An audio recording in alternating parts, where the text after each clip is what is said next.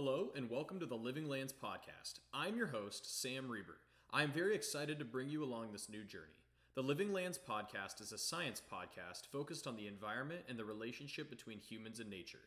We will have discussions with professionals in the field across many disciplines, and we will cover as many topics as we can. Some of this content might be quite technical or advanced to some without a background in biology, but my goal is to introduce and break down the high level things so that any listener can understand and apply what we learn in their own life. If you want to learn, you are in the right place. Today we talk with Justin Thomas. Justin is the science director for NatureCITE and the director of the Institute of Botanical Training. He holds a master's degree in botany from Miami University, a bachelor's degree in biology from University of Missouri, and has over 25 years of professional experience. He also teaches classes at Missouri S&T and is the co-author of the Ecological Checklist of the Missouri Flora. He is a leading authority on the genus Dichanthelium, which is rosette grasses, the second largest genus of vascular plants in eastern North America.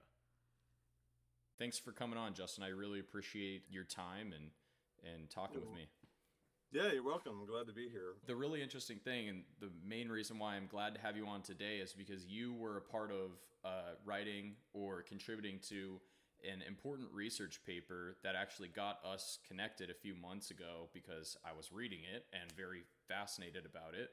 Um, and I mentioned it in your bio, and that is the checklist of the Missouri flora you contributed to this paper, and I just kind of wanted to have you introduce that paper and how did you get in on this paper and how did that all pan out? Yeah, the the ecological checklist of Missouri flora is it, it, it came out of a lot of things. Um, you know, I started doing botany in the late '90s, back in the 1900s, and it was, there was really a period in, in you know botanical taxonomic history where um, there were not a lot of field folks anymore, and there was sort of this void in field people. And I worked for the Nature Conservancy, my, one of my first uh, field jobs doing field botany, vegetation sampling. And my boss was Doug Ladd, who was the, the science director for, for the Nature Conservancy at the time. And Doug was an old school Bob Mohlenbrock uh, botanist and really drove in field concepts. And it was a really eye opening experience for me as a young professional who was into plants to see an applied world for it. And I'd been at university and, and, and botany was, was really kind of a, was an academic endeavor. So it seemed, and it really wasn't my cup of tea so much, but here was this field applicability to learning plants and to knowing plants. And over the years, working with Doug and then doing my own ecological sort of stuff, you start realizing that that sometimes, at least back then, that academic perspective of botany was a very there weren't a lot of names that you could use because a lot of plants had been lumped. Those plants that we could see in the field were ecologically distinct. And so, like the Flora of Missouri was sort of a smaller flora than what we experienced in Missouri in the field. So it was it was constraining, and so over the years, you know, Doug had already established the floristic quality assessment, C values and things for Missouri in the early '90s, um, but by the the late you know the, the the early 2000s 2010s we started talking about let's make the names available. We have C values for plants, but we don't have enough plants. We don't have enough ecological entities that we want to give names for because the names have been lumped. Um, let's put out a checklist. Let's revise the C values, which I imagine we'll talk about in a moment. So it, it really came out of out of the academic realm and sort of the the floristic resources not fulfilling what we needed to apply in the field, not matching the concepts we saw, um, and and ultimately needing a, a, a, more diverse toolbox. You know, for instead of just uh, instead of oh, what's a good example? Instead of oh, instead of 15 asters, we needed 25 asters. Hmm. So we we revised new names, gave new C values, and, and we're able to use them better that way. So the checklist um, is an expansion or an improvement upon something that was built back in the 90s, correct? Yep. And Yeah. so go into that a little bit. What is the foundation of this piece? Um, you know, C values, native plants, these are all incredibly important topics. Uh, and I want to make sure that our audience understands each one and why it all ties together. And then, you know, leading into that checklist and the improvement that was made in the 2015, I believe it was published. Yeah, the so the the the original source for for what ultimately became C values was in the Chicago region. Um, the first so the, the the C values themselves are numerical values between zero and ten that we assign to native plants based on their fidelity to intact sort of uh, ecological complexes, and but that it first started as in the Chicago region, the Kane County Illinois flora or this little wildflower book this guy put together, he would give a ranking to the likelihood that you'd actually see this plant. Um, it, it was kind of a rarity thing. So if it was like it was like a downy gentian that most people in that area aren't going to see, or if you did see it, it would be really significant. It would have a high number, whereas oh hairy aster, Symphyotrichum pilosum would be a really low number because it would be everywhere. So it really had a rarity element to it. And in the in the late seventies, this guy named Jerry Wilhelm, who was who was uh, who wrote ultimately wound up writing the floor of the Chicago region. He worked for the Army Corps of Engineers that needed somewhere to put uh, the the dredgings from rivers in the Chicago region. They needed somewhere to dump the dredge, the the, the, the sand and sediment and pollutants. Um, and so he had to go find these wild places and vacant lots to put things. And for some reason or another, you know, it was it was EPA was getting going, and there were there were environmental questions. So they didn't want to just dump anywhere. So they hired some botanists in the region to find places to to put things. And when he was out with these botanists, they would say, "Yeah, you can put spill here, you can put spill there." But every now and then they'd stop into a place that was just like a gorgeous prairie remnant, and they would say, "Oh, please do not dump spill here. This still ha- this is still alive. This still has ecological system." And Jerry, who was an engineer at the time, was intrigued by that. Like, well, what were they seeing? What were they noting? And how could we better numerically represent that? And Jerry wound up working with with Swink, uh, Floyd Swink, and several of the, the botanists in the Chicago region. And like I said, ultimately wrote the flora of, of Chicago. But that plus the Kane County thing, Jerry got this idea like, well, we could assign a value to every native plant from zero to 10. The low numbers being scab plants, disturbophiles, nitrophiles, things that you would find just growing um, in really degraded systems. And then the higher numbers, the C values six, sevens, eights, nines, tens, for species that you only find in systems that are still close to their their original ecological integrity complex highly evolved highly highly intact communities species that depend on other species for interactions or depend on soil mycorrhizae and things like that. Will have these higher c numbers they're they're indicators of, of functional stable systems. Low c values are are scab plants, plants that don't have any connectivity they're just annuals things that grow flash in the pan sort of nitrophiles. Those numbers so so Doug Ladd wound up becoming friends with Jerry Wilhelm. They were they were in the Mohlenbrock lab in Illinois together, and Doug brought that to Missouri numbers in the 1990s. 93 was the first publication, and that was just a, a checklist and then some rough numbers.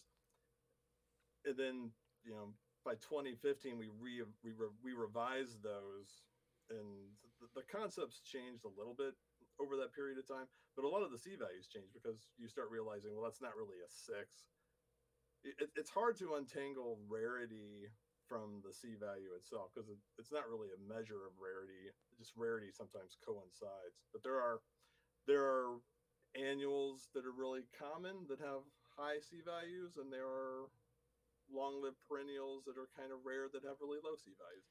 There's there's it's not a rarity measure, but it is a measure of of of system integrity and system potential.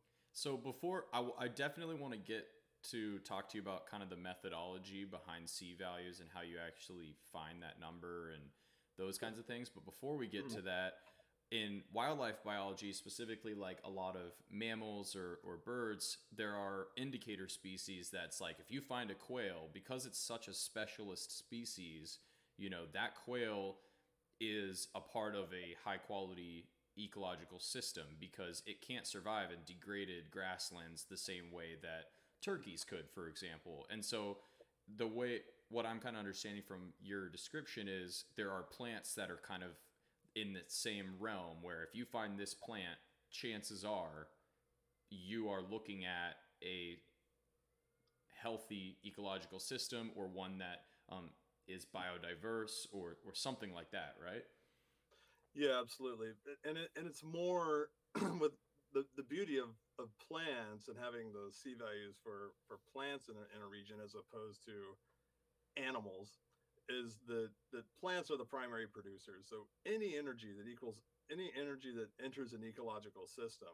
So you've got a prairie, all the energy that feeds the birds, the the insects, the microbia, all that energy that comes in, that's what drives systems all that energy comes from plants converting light energy into chemical energy and that energy then then then determines all the energy in a system.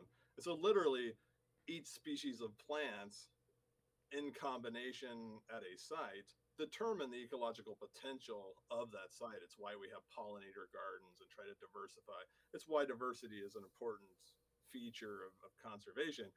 Um, it has to start at a plant level. So so birds are often indicators of habitat quality and condition, but not to the de- to the degree that that plants are, because plants are literally the first expression. They're the primary product productivity, the primary producers within living systems, from which you know it's a, it's a trickle down dynamic through which any other any living system basically if you want X number of plants or, or X number of birds, X number of insects, and these types of birds or insects, the first thing you got to start with is what types of plants you can put together.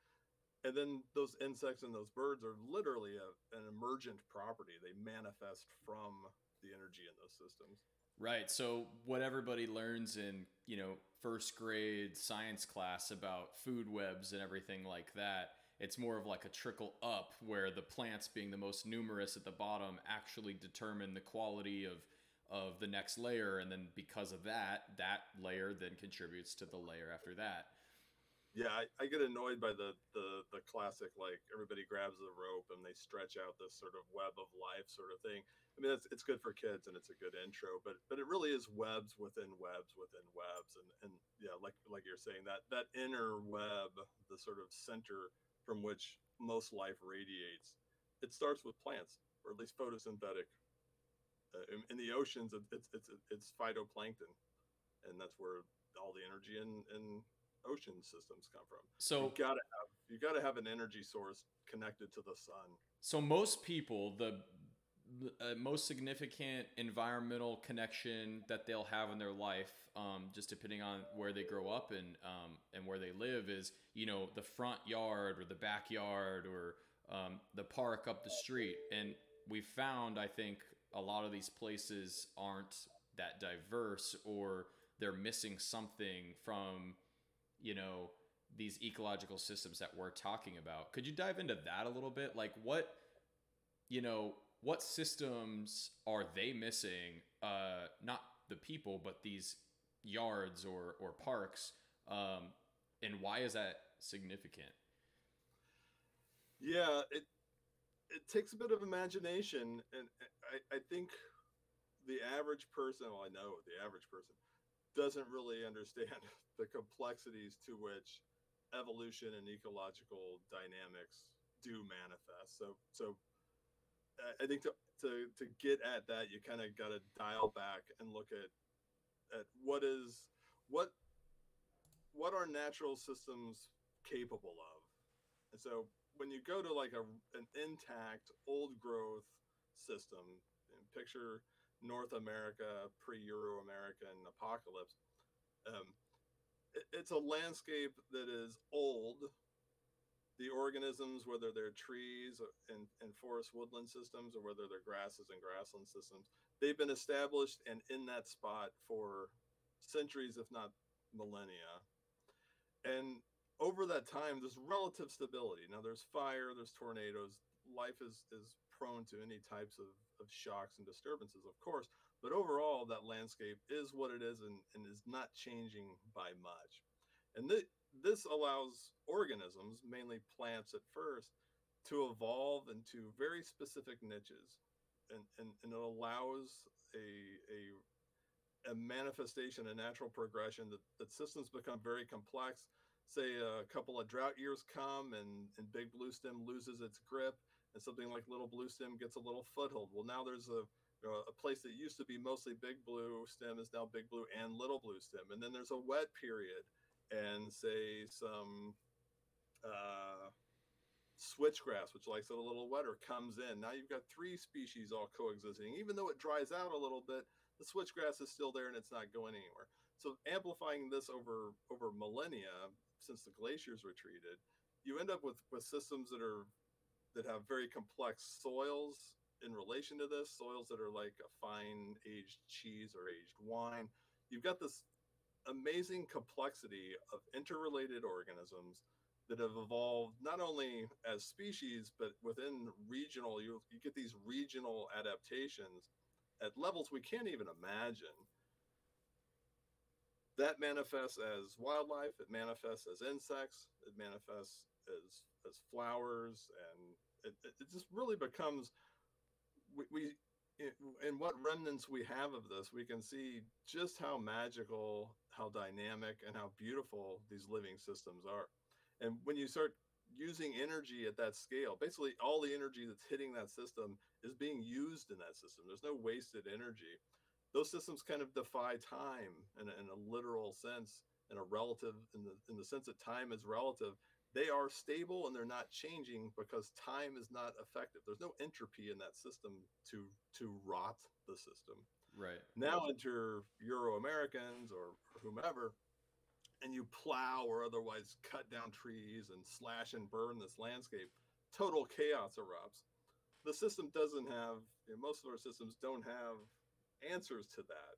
So what you end up with is these very simplified systems. You end up with ragweed. You end up with uh, horseweed. Basically, any any common name of plant that has weed at the end of it establishes in these landscapes, and they're emblematic of chaos and, and, and disorder and disarray. They're the exact opposite of that that rich functional dynamism that we actually see in systems. That's most of our landscape now, and so when you see a park or you go to even a lot of conservation areas or natural areas, um, they're usually somewhere on the lower end of that scale. Um, and, and the thing is, once once that bubble is popped, that magical bubble, that bubble's popped, even you know the challenge for restoration and, and, and regenerating landscapes is that those systems are actually born of deep time. And so when you go into a you know a city park, they may have restabilized or even a you know just a degraded old woodland. The system when it restabilizes, when the nitrogen levels go back down and the system restabilizes, it's starting over. It really is the the Staples easy button. It's the reset button. It's everything has to rebuild from there and we live in a landscape that doesn't have that connectivity so you're not getting colonization dynamics like you used to so a lot of places just sit and stagnate because they really have nowhere to go and that's where restoration uh, community you know comes in and says okay well how do we how do we put at least put we may not be able to put humpty back together again but we can put all the pieces of humpty in proximity to each other and hope that they stitch together in some some form or fashion. So sure, the, we live in a landscape where there is that range, um, and I don't think most people realize they they see the wood lot or the the old field next to their property or in their backyard or even their own lawn as being some form of nature. There there there may be a form of nature in the sense that a toupee is a form of hair, but it's not actual hair. Sure. And and uh you know to follow up on that, it's it's not that um you know lawns or or backyards or whatever are inherently bad, but it's that they aren't um, reaching their maximum potential, right? Like they they are plants, and those plants produce oxygen or whatever, and it's great. But the, you know the capabilities of these um, locations are actually much larger than we give them credit for, and even small spaces like let's say the ditch on the side of the road, um, those spaces. Um, they they their potential is vast compared to the metrics that they're actually meeting, right? Yeah, absolutely. And, and, and the limitation there really is is the scale to which they can change. So so in a, in a one of the one of the most unfortunate things of, of, of altering entire landscapes like we've done in North America and we we have less than one tenth of one percent of prairies left on the landscape. If you're if you want to be a prairie manager or you want to restore prairie, you can't just walk away and say, okay, this old field's going to become prairie because it's in eastern Kansas, western Missouri, and that's what it used to be. You're gonna it's gonna become something different, and and balancing between what that needs to become versus what it can become.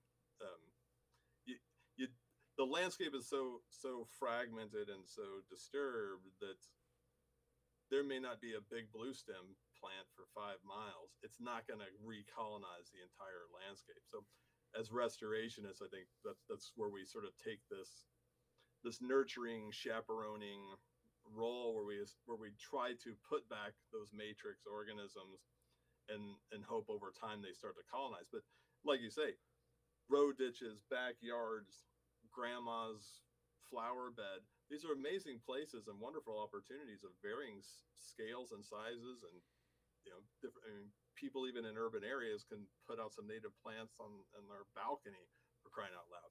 The the potential there is is is quite large, um, and as a, as a, as a society, we don't really we don't we don't wholesale take advantage of that or, or get involved in it. Um, but as restoration communities or, or landscape uh, regeneration opportunities unfold, we, we, we try to put those systems back together. So, how does um, someone in our audience that is interested in this take um, C values or uh, native plants and how do they go outside after they're done listening to this and, and look around and evaluate the quality and health of the immediate vicinity. If they walk out and on into their backyard and they look at their yard and the couple trees they may have, how do they look at that and evaluate the quality of it and then evaluate the next step or next series of potential steps that they could take to um, you know changing it in the right Yeah. direction Yeah, it's it's easier than one would think. I I, I think through I don't know if it's through ecology or whatever the, the mystique of ecology. I think a lot of people think, well, you've got to be a scientist to do these to do these sort of things. Um, but there's an innate awareness of what a functional system is. Calendars of of mountains and meadows and beautiful forests. Nobody has to explain to you why they are beautiful. But in the same the same token, there are not calendars of roadside ditches and and tangled nasty woods because inherently there we understand structure and value as an animal. Um, that that a system that is ordered and structured and dynamic is by its very nature appealing to us as a species because that means that is a functional rich system upon which to live and to cooperate whereas a tangled nasty beat up place is the opposite and that's that's just a function of nature it's a reality of nature. So we we inherently know what sort of is and isn't and we mimic that with lawns and we try to we try to create these landscapes that are look ordered and structured. They're mimicking what is a natural phenomenon and that's why the aesthetic of, of those landscapes appeal to us. But in the meantime our land our yards are landscaped in these uh, non-native sort of crappy ecologically functionless things but in the wood lot next to us is just a tangled, scrangly mess. Um, the difference is we and then one reason I like C values and an angle I like to take on C values is the C values getting involved in C values is getting involved with your own relationship with that system.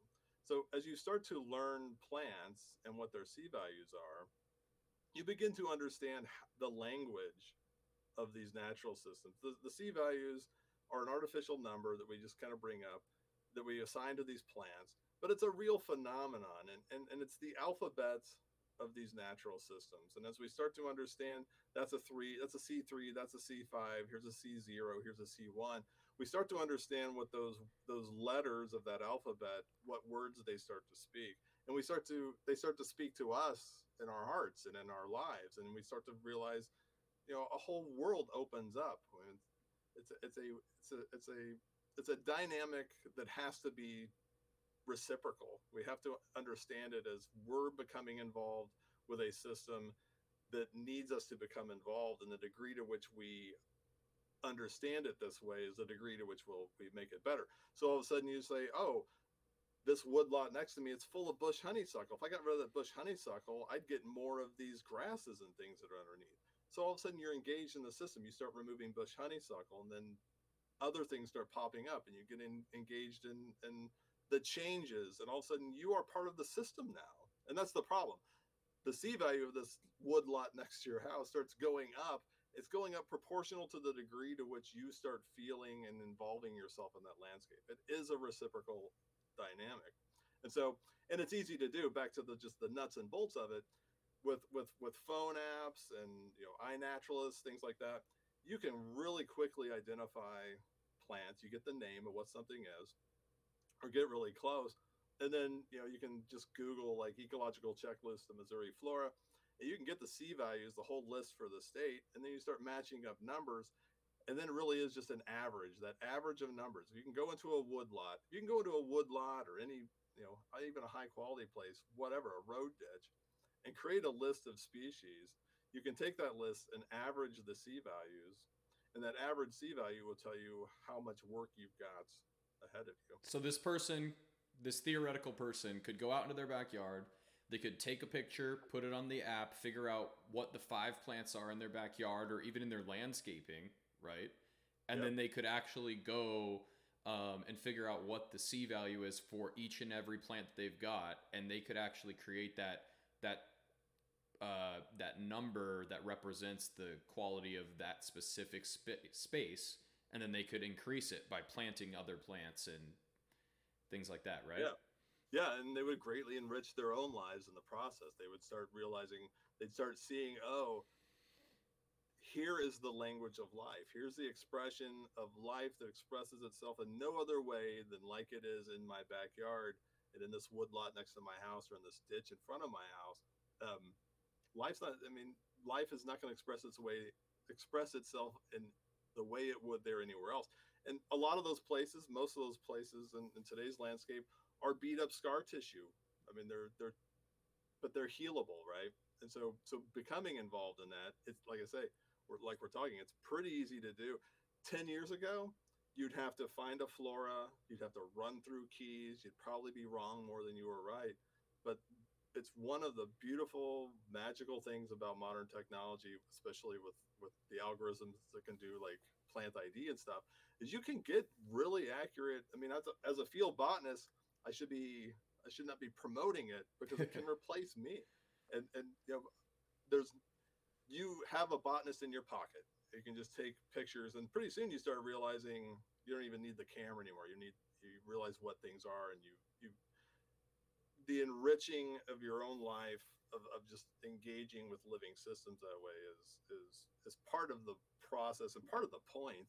It was never the intention of C values, but it's ultimately it's turning out that's what we're doing with C values. So 10 years ago, I was 16, I was in high school, and I wasn't really the biggest like outdoors person at the time. I mean, I mean, sure, I would, I would go play at the park with friends or or um, go hiking every once in a while, but nothing um, too crazy. And then 10 years later, you know, I can walk outside and virtually identify any of the plants, at least in my immediate yard and vicinity, because I've been out there so much and I've, I've done it so much. And just that repetition, um, I've just learned these plants. But um, I think that just kind of goes to show like at first things look the same. They all look the same, even though the flowers are different colors. They all look the same, and then you start to figure out that um, this flower and this flower, although they look the same but are different colors, they're actually two completely different plants, and they might even hold two completely different C values, even though they are um, basically the same plant or their flower is the same shape but they're different colors. And Yeah. so by doing that and exploring, at least starting in your immediate vicinity, start in your yard, start in your grandma's house, and then um, you're going to recognize that that plant that's a seven at your grandma's house, you actually saw it on your way to work the other day. And you're going to make these connections that um, a lot of these plants are not just mythological creatures that we'd love to bring back. And some of them really aren't even that rare to find. Yeah that's one of the wonderful things i think that, that just learning plants and then having a c value with them sort of sort of gives them a we, we literally i mean c value is a is a qualitative measure that we that we've given a quantitative value but it's really just qualitative. We're, we're it it's numbers it's zero to ten but it might as well be it's more of a categorical data but but like you say before you know plants there's just a green haze. And as you start learning plants the green haze starts starts coming out. I, I tell folks, you'll love the green haze, and people love nature. Most people like going out and they see the green, we look forward to the greens of spring. Um, as you start to, and you love that, right? As you start to learn what makes up that green, you start realizing, oh, there's five oaks in these woods, not just oak, and that there are these aster species. You start realizing that your love for that thing is composed of many other things to love and you start realizing there's lots of love to give and all of a sudden you're you're surrounded by living things that you recognize that you love and, and nature becomes not a green haze but a but a dance of rich dynamic living systems all around you that you you kick yourself for having been ignorant of beforehand. And, like you say you start engaging in systems or trying to improve landscapes near and around you you start to realize like you say oh up the road i saw this. I never noticed that before. That's really important that's a really you don't see that anywhere. That's a really cool plant. Oh no farmer joe's getting ready to expand his field. He's going to plow that up. Can we do something? Can we get some seeds? Can we can we at least try to preserve and protect this little piece? You start becoming engaged when you understand not just the rarity but the significance of what remnant systems we have um, every year I drive by prairie remnants that, that have persisted, have, have escaped human destruction up until this point. And I see, and there's, there's several every year I drive by and there was a prairie remnant in Western, like Western Missouri. And I drive by one year and I, I'm gonna go, I'm gonna, I'm gonna go out of my way. I'm gonna go this extra mile down this road and, and just kind of get an eye on that prairie remnant. You pop in and it's, it's gone. And you just, you know, you, you pull off the side of the road and you just stare off into space for a while. And you think, my God, it's not over. We aren't done destroying this place. Um, so we, we really need to be aware, and it's and nobody's doing it. There's no evil genius wringing his hands looking for prairies to destroy. It's just people doing what we've been conditioned to do, what we culturally do, but we can't be those people anymore. That we're not. We don't live in that world anymore we, we have to start opening our eyes and dialing that back and starting to to re you know sam and i we were talking before we started about about inner cities and blighted areas becoming now resurgent communities and, and new economy that that the hollowed out middle of cities are becoming flourishing and, and vital again and, and, and important places. You know there's there's negatives and positives to that of course but that's what we have to do with our with our living landscape is to is to go back to the places that we once eh, that we have since that we destroyed and ignored and breathe life back into those systems. And the interesting thing to keep in mind um, that I learned recently, it's like when you look at um, Europe and some of these uh, other countries across the, the ocean, a lot of these places have been um, colonized by humans and, and industrialized for so long that almost all of their native uh, ecosystems, if there ever were any, are completely gone or uh, they are not what they used to be. Like they're restored. They aren't what they were a thousand years ago, but they're maybe like a somewhat um, l- glimpse at what they could have been. But in the United States, uh, we actually have a really cool opportunity because a lot of our land, although degraded or or um, still colonized to some level, we still have probably some of the most wild space of any country in the world, right?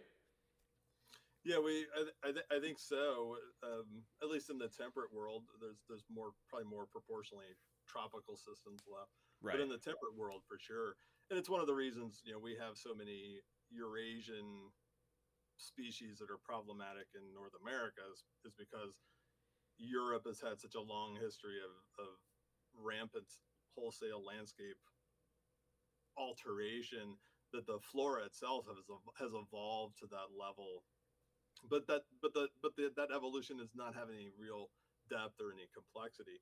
But then yeah a lot of those species are problematic in north america in a landscape that doesn't have that history and doesn't have that doesn't have those tools in its toolbox it, it's often why a degraded landscape will often be overrun with an invasive species it's because that invasive species really has no competitors um, we don't have we don't have a native equivalent of bush honeysuckle. We don't have a native equivalent of of Japanese stiltgrass, um, and so those things can run fairly rampant across our landscape. But yeah, you're absolutely right. We we more and more, and, and kind of to that same point, what we do have are remnants. We have shining examples of what was that you don't have much of in, in Europe. So, like in Missouri, we've got the natural areas system um, you can go on on the internet and find natural areas of Missouri. Kansas has natural areas. Most states have nature preserves, and these are sort of these curated, you know, like a like a like a museum specimen in situ in the landscape.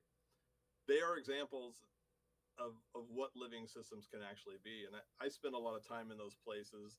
To me, they're like they're they're sacred ground. They're they're hallowed ground. You can go and see for inspiration, especially if you're doing like restoration work, these should really be the benchmarks of the guides by which we do re-involve the landscape. But not to go off on too much of a tangent, but also we live in a landscape that may not have the potential to recover in exactly that same way. So balancing, you know, it's a the it's you, you can never go home again, right? So we can we can take a a cornfield and turn it into a prairie like thing. I often refer to them as prairieoid. Um, but that that functionality, and, and we should, that's an important thing to do. But we also have to realize that that functional dynamic comes from a, a place experiencing itself over periods of time. In the same way that if I move to a new city, I don't learn and don't feel at home or in place until I've engaged and had experiences with that with that system, and then eventually it starts to feel like home to me. Restoration, we we almost always have to go through that that awkward phase of a system attuning itself to its own site. Um, so it's I it, it's a weird situation for me because I I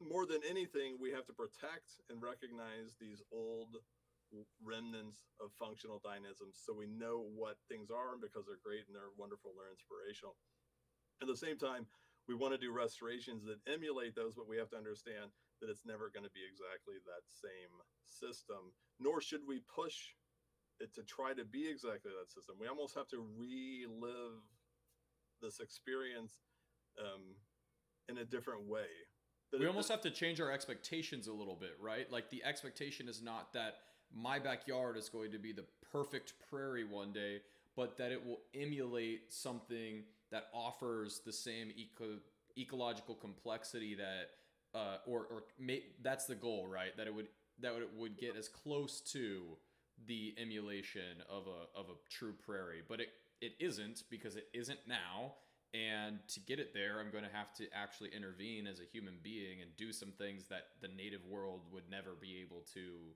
do on its own. Like it's never going to be able to chop down and spray pest pesticides and herbicides like we are going to do um, one you know to restore these places unfortunately. Yeah that's that's a good way to put it. And and and also being you know, I've, I've seen you know, one of the biggest failings in, in restoration and such is somebody will pull up the old land survey notes or have a record of okay this my 50 acres of woods here this was a prairie 100 years ago.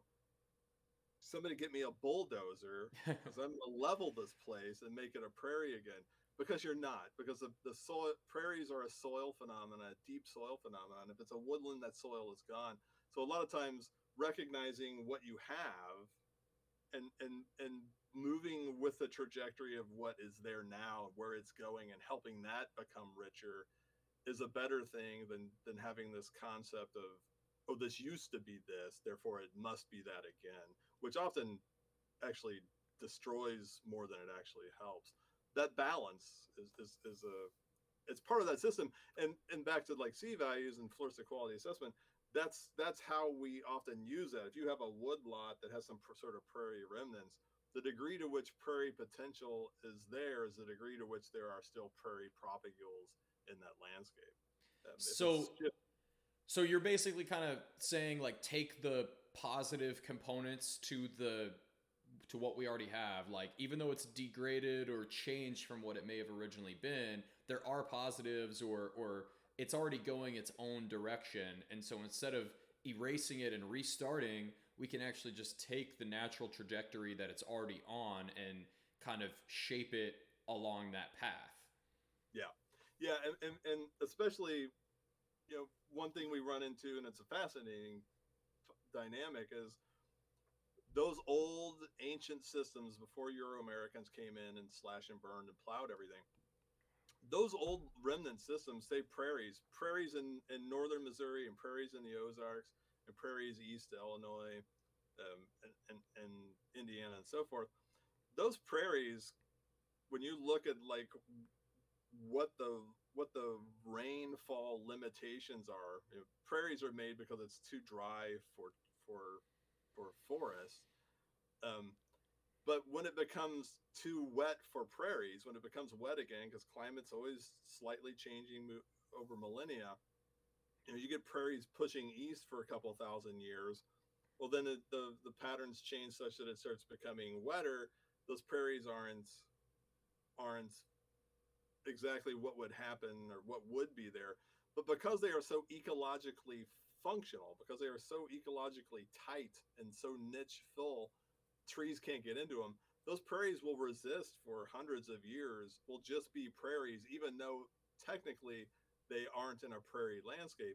And when you pop that bubble, they instantly become forests. We have land survey notes. Lewis and Clark, several places on the Missouri River between St. Louis and Kansas City, where they'd stopped and camped right on the river of the Missouri River. They would talk about it's prairie on both sides of the river. This is like, you know, so 1814 by 1829, 1830, when the first land surveyors came through to those exact same spots, they were forests because in the in the interim, people had come in, overgrazed, plowed, yada yada yada, and instantly those landscapes, those bottomland rich soils, become woodland forest landscapes um, because they're held against those those those those uh, there's, a buffer in time there. So so even a place that may have been prairie at one point in time, if it's destroyed, it may not be relevant to try to make it prairie again. And it's one of the problems like like the Flint Hills of Kansas. We do work in the Flint Hills of Kansas, and there's a lot of the a lot of prairies and a lot of like wooded communities are going nuts, and it's much more wooded in the Flint Hills than it was historically. It was prairie, but it's also wetter than it was historically, and the bubbles have all been popped, and so it's only naturally you can fight the the trees and you can fight the shrubs, and maybe in some situations you you should, um, but in some situations I think we have to realize that um, when when something is one thing and it's it's ecologically held there, then you change it, it's not necessarily going to go back to that. That wraps up the first half of my conversation with Justin. I hope you enjoyed. If you have any questions or want to reach out, we can be found at Living Lands Pod on Twitter or at Reber Land Renewal on Instagram, Facebook, TikTok, and YouTube.